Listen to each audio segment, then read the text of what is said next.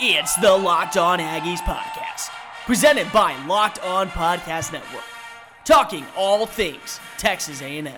Now, here's your host, Cole Thompson.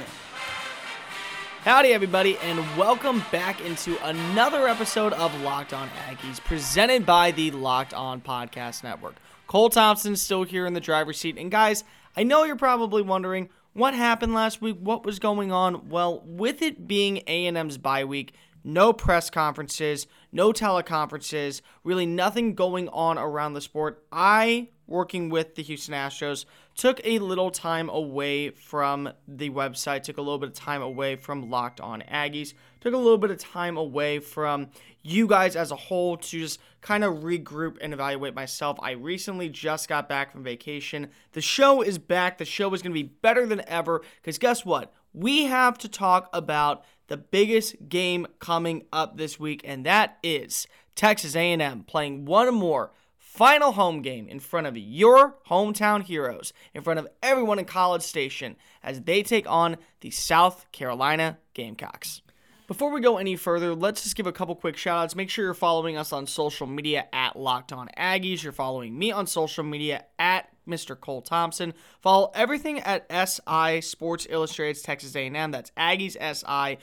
The Locked On Podcast Network and Aggies SI have paired together to give you more quality content for both the written and visual and audio references. So make sure you're following that website as well. That's si.com slash T-A-M-U. All you got to do is go to si.com, go to college football, go down to teams, click on Texas A&M. You can find all great content featuring all things Texas A&M. Now, this episode is all going to be dedicated to the storylines surrounding South Carolina, surrounding A&M, surrounding this game, but before we even go anywhere near that, we have to talk about the brand new college football rankings that were released last night, talking about the top four teams looking for a chance to make it to the college football postseason. Now, let's get this out of the way. A&M with their six and three record, that's going to be nearly improbable. Every other team would have to implode for them to be able to make the college football playoff, but they could be a stumper for one team because right now they lost to now number five Alabama, who lost to, you guessed it, number one LSU. Coming in at number two was Ohio State. Coming in at number three was Clemson. And rounding out the top for another SEC school jumps Alabama, and that is Georgia, who will face the Aggies next weekend in Sanford Stadium. So let's just break this down real fast. A&M's final two games could be against two teams inside of now the top four for the college football playoff. They could ruin a chance for one of these two teams to represent the SEC in the college football playoff. And they could also be helping out Alabama to jump back in the market. Because if Auburn wins this weekend, that'll be a second loss for Georgia. And if A&M beats Georgia, that'll be a third loss for Georgia. Even if Georgia was to represent the SEC East in Atlanta over Florida, which right now they won't, but they would if they had three total losses in the SEC, they probably would not be chosen to represent the conference overall. But also if A&M beats LSU and Alabama wins out, that likely guarantees Alabama a spot in the college football playoff, even if they don't go to the SEC championship.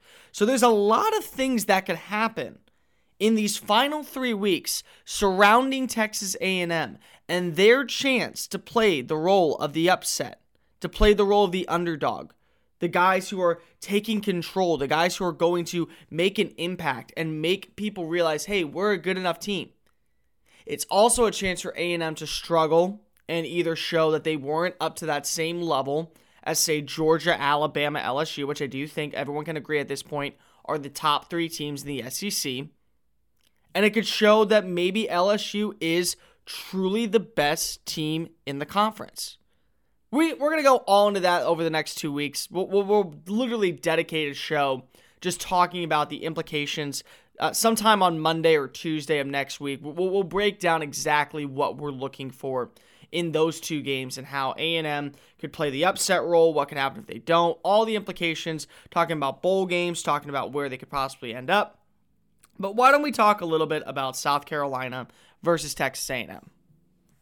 Once again, the Aggies are opening up as a favorite following their three-game winning streak against Ole Miss, Mississippi State, and UTSA. Coming off of their bye week, they are now six and three, bowl eligible for the 11th time in school history. They are a 10.5 favorite over the Gamecocks, who are struggling to stay afloat inside of their own conference with a 6 and 4 record.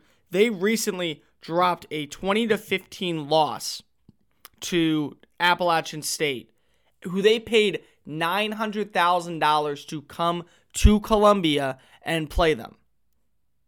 $900,000 to lose in front of your home crowd. Don't get me wrong, Appalachian State as a team this year has been phenomenal. They've been ranked at moments, they're back being ranked once again following their win over the Gamecocks, so you can't really argue that they're not a good team. But you never want to get upset by a team you're paying to come in for you to beat. And that's where it's a little bit of a problem. That's where it's a little bit of maybe why everyone is thinking this could be an easy cakewalk game for A&M, but you never know. You really don't. Here's another reason why I think everyone is believing this is going to be a pretty good game for A&M to show where they truly stand in the SEC. A&M is 5 and 0 all time against South Carolina. The two schools have met up and played against each other every year since 2014 in the you know SEC East single game rivalry with SEC West games. It's South Carolina, Texas A&M every single season. They switch off where they go. They're 5 and 0 all time. Last season, although it looked like A&M played extremely well, South Carolina almost came back to win. 26 to 23 was the final score. Kellen Mond threw for nearly 350 plus total yards. He only threw one touchdown though. So, depending on how this South Carolina team presents themselves early, this could be a game. I wouldn't say a trap game would be the right answer, but this could be a game where maybe the streak is broken. Maybe it's a little closer than people expected. Maybe you take the under in the point spread of 50 overall. Maybe you go in favor of South Carolina beating that 10.5 spread because if you don't really know. And it's not it's just because it's the SEC. It's because of South Carolina right now has so much more to play for than I think A&M does. A&M is bowl eligible. They're not going to the college football playoff. But they do have a shot to maybe go to a New Year's 6 bowl if they win out. If they win say two of those games, 7 and 5, probably Texas Bowl, Liberty Bowl is what we're looking at. And if they go 8 and 4 during those games or even 9 and 3, you're looking at a New Year's Day Bowl. Probably the Citrus Bowl, probably the Outback Bowl, probably the Gator Bowl is in that market. So South Carolina loses, bowl season over. They have to now play A&M and Clemson in two of their final three games of the season. That's tough. That's a tough ask to ask for, especially the way that this A&M team is playing. There's also a ton to look at on South Carolina's offense. There's a few things to look at on A&M's defense, some positives coming back, and we're going to discuss all that in just a quick moment. Locked On Aggies, presented by the Locked On Podcast Network. Cole Thompson still here in the driver's seat, talking all things Texas A&M, getting you ready for this upcoming weekend's game as Texas A&M plays the final home game of the season at Kyle Field against the South Carolina Gamecocks. It's storyline day here, talking about all the storylines coming from South Carolina, talking all about what's going on with the Gamecocks. And one storyline that we haven't really spoken about is who are the South Carolina Gamecocks? I, I'm literally asking that question to you guys because there have been moments this year where I've seen South Carolina play and I've been blown away by wow. They, they didn't recruit that well. They don't really have a certain game plan on offense.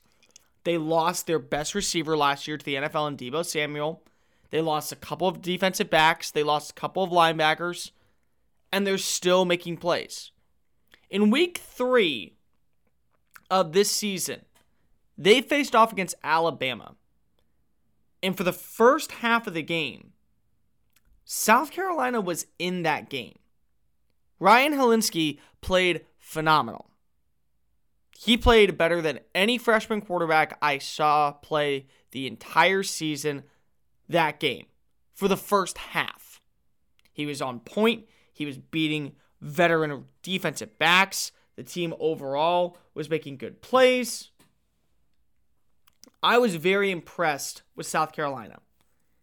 And then you go look at South Carolina again, and you have to remember Georgia's not undefeated and not guaranteed to go to the college football playoff or even the SEC championship right now because they lost to South Carolina.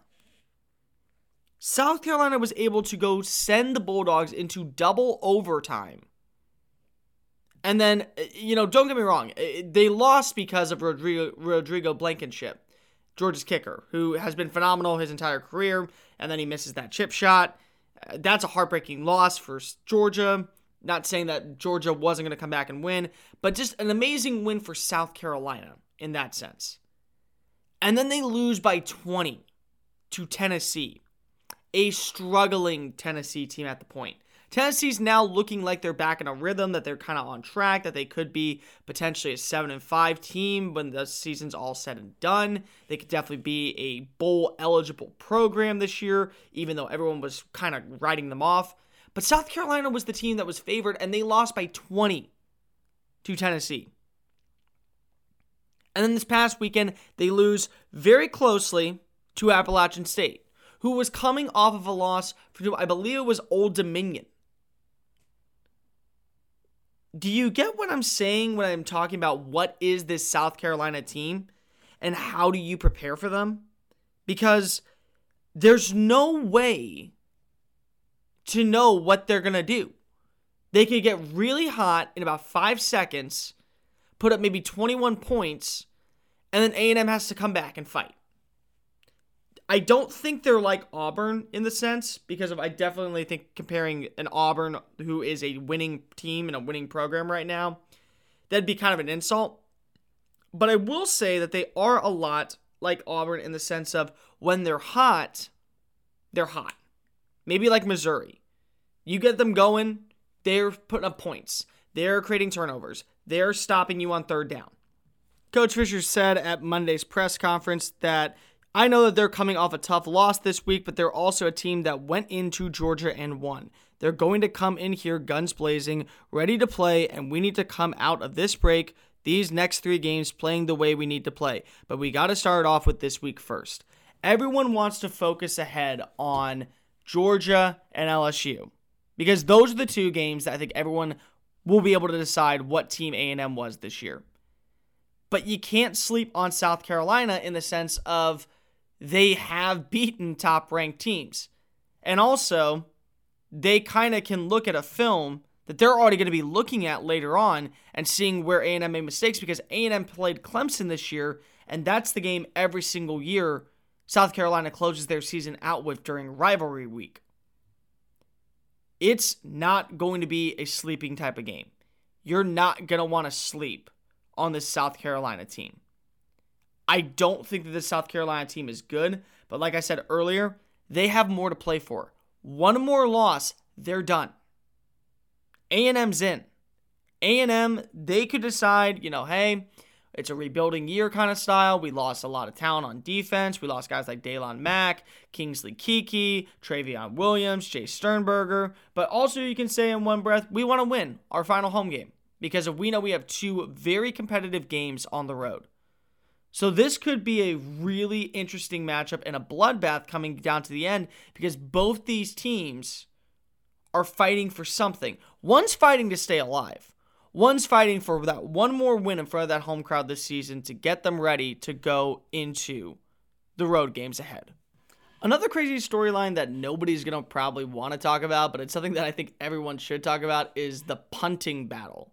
Yeah, I'm I'm I'm telling you right now, the punting battle is going to be something to watch for because you know when I was at college at Alabama, I was there for the first two years, I believe, of J.K. Scott's career, and we all make kind of made fun of J.K. because of the fact that oh my God, the punter is one of our best players. He should be our MVP. Well, One of these two punters is probably going home with the Ray Guy Award, and that is uh, between A&M's Braden Mann and South Carolina's Joseph Charlton. They're going to square off against each other, and their numbers are pretty dang close when you look at them. Mann ranks first in the nation in punts, averaging 49 yards per kick, while Charlton is only just a few yards behind him, averaging 48.3, fourth nationally one of these two guys is probably going to help decide the way this game goes. And when you look at A&M and when you look at South Carolina and you look at their defenses and what some of their players have, for me it's Justin Madubuike on Texas A&M. For South Carolina, it's Javon Kinlaw. They're both defensive tackles.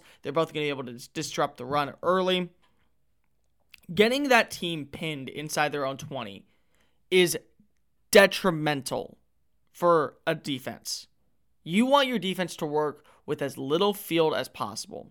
You want them to be able to force turnovers because if you're that close to putting them in the end zone for safety, you want them to be able to feel that pressure and have to dump that ball off and then get third and out. And then when you pin them in their own end zone and you're going to force Braden Mann to punt or you're going to force Charlton to punt, you're going to get good field position at the middle of the field. That's going to be very important is the punting game in this game because I do believe that whoever gets that field position has a little bit more of an advantage. I think that they lead them to having a little bit more of a proper step in that right direction. Guys, if you didn't know just yet, Manscaped is the number one product in men's below the belt grooming. So get 20% off and free shipping with our code locked on at manscaped.com today. Remember, our code is locked on at manscaped.com and you can get a 20% off and free shipping on your brand new manscaping product. There's several players on South Carolina who, even though they aren't, I would say, elite in any sense of the word, they're still a pretty good overall prospect and will have the ability to make a name for themselves at the next level. And we're going to discuss them and a huge positive coming A&M's way in just a quick moment.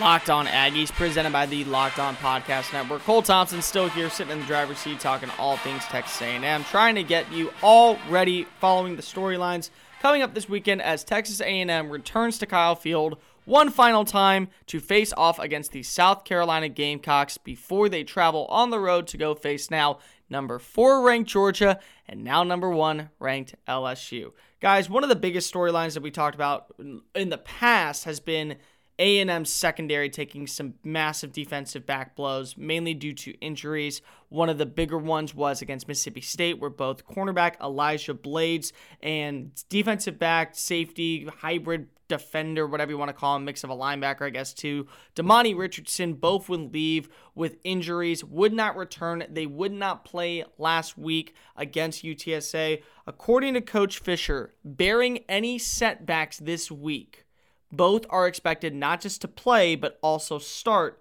for Mike Elko's defense. That is the biggest win for A&M's defense that they could have all season. Now, while I do think that you could probably beat South Carolina with both without both of them, I think having both of them back in the lineup is so huge getting them ready to get back into conference play, especially both of them being talents that don't know SEC defenses that well just yet. Remember, Blades is a junior, but he's also a JUCO transfer, and Richardson is a freshman. Getting them ready for a team like Georgia or a team like LSU in a game against a team like South Carolina, who has one of the better targets in the SEC, is going to be major detrimental to the team's success moving down the line.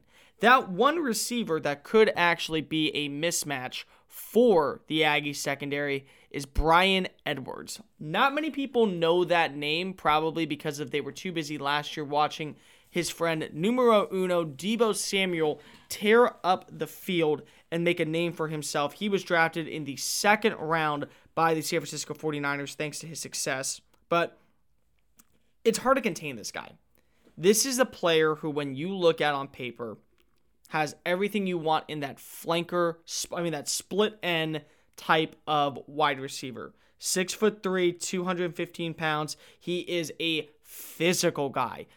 Do you think Kendrick Rogers? Think Bryan Edwards. That is the best way to put it when you're looking at comparing one receiver from that team to a receiver from this team last week against Appalachian State. Edwards solidified himself as being one of the top receivers all time in Gamecock history as he passed Alshon Jeffery to become the school's all time leading receiver. Coach Fisher brought this up during his press conference on Monday. You're talking about the leading receiver in school history at South Carolina, and they've had some damn good guys up there too. He's big, he's long, he's physical, can catch the ball underneath and turn up with it, can catch the ball over the top, can jump ball it. He's a punt return guy, yards after catch, physicals to block. He's going to be a great pro. This guy's going to be a great pro.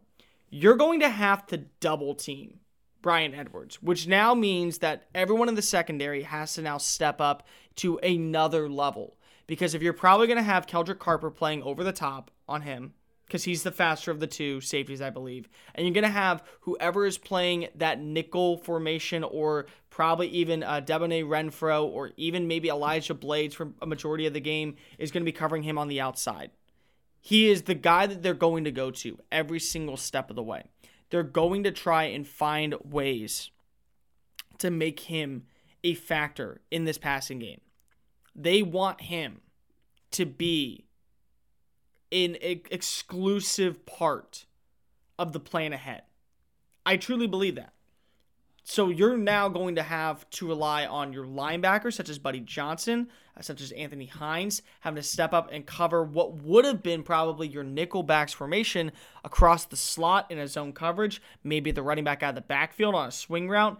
That's now taking priority because if, if you want to take that priority, you're going to have to double team their top target.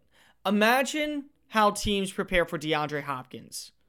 They put a safety over the top. They'll play in a nickel or a dime formation. They'll play six defensive back, five defensive back set.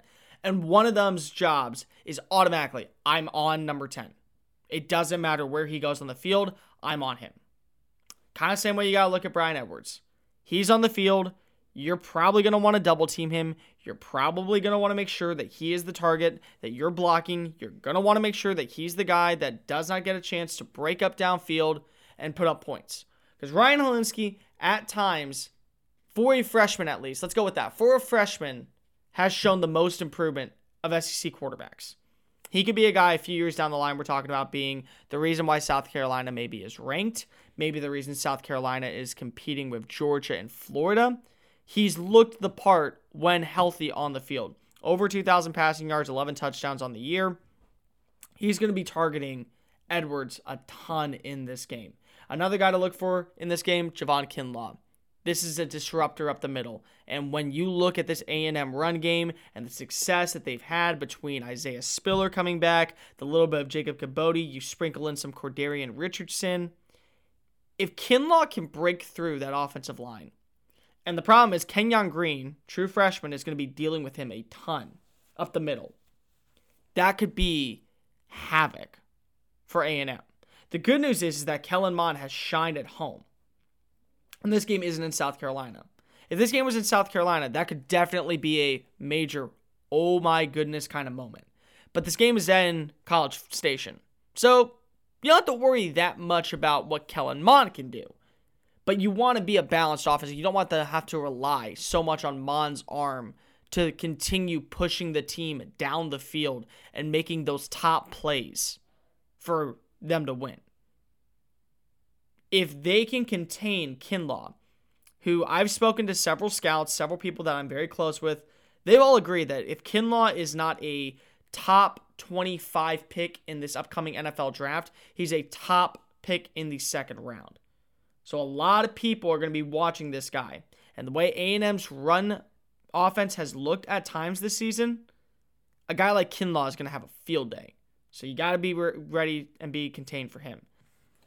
That's going to do it for this edition of Locked On Aggies. Thank you so much for listening. Thank you so much for being patient with me while I was gone. But we will be back here tomorrow. But you know what? Just until then, make sure you're following us on all of our social media platforms. That's at Locked On Aggies. That's at Mr. Cole Thompson. That's at Aggies SI. Check out all of our great written content at Sports Illustrated's Aggie Maven. Very simple. It's just si.com slash TAMU or go to si.com, college football, click on the team link, go down to Texas A&M and check out all of our great work. And if you love podcasting and you love having these long car rides and love listening to me and love listening to some of my friends who also do this for a professional living, who get to make our dreams a reality, make sure you're listening to every single podcast on the Locked On Podcast.com network. Guys, we will be back here tomorrow talking more about Texas A&M and South Carolina. Don't miss next episode. And until then, gig 'em, y'all. This has been Locked On Aggies, presented by the Locked On Podcast Network.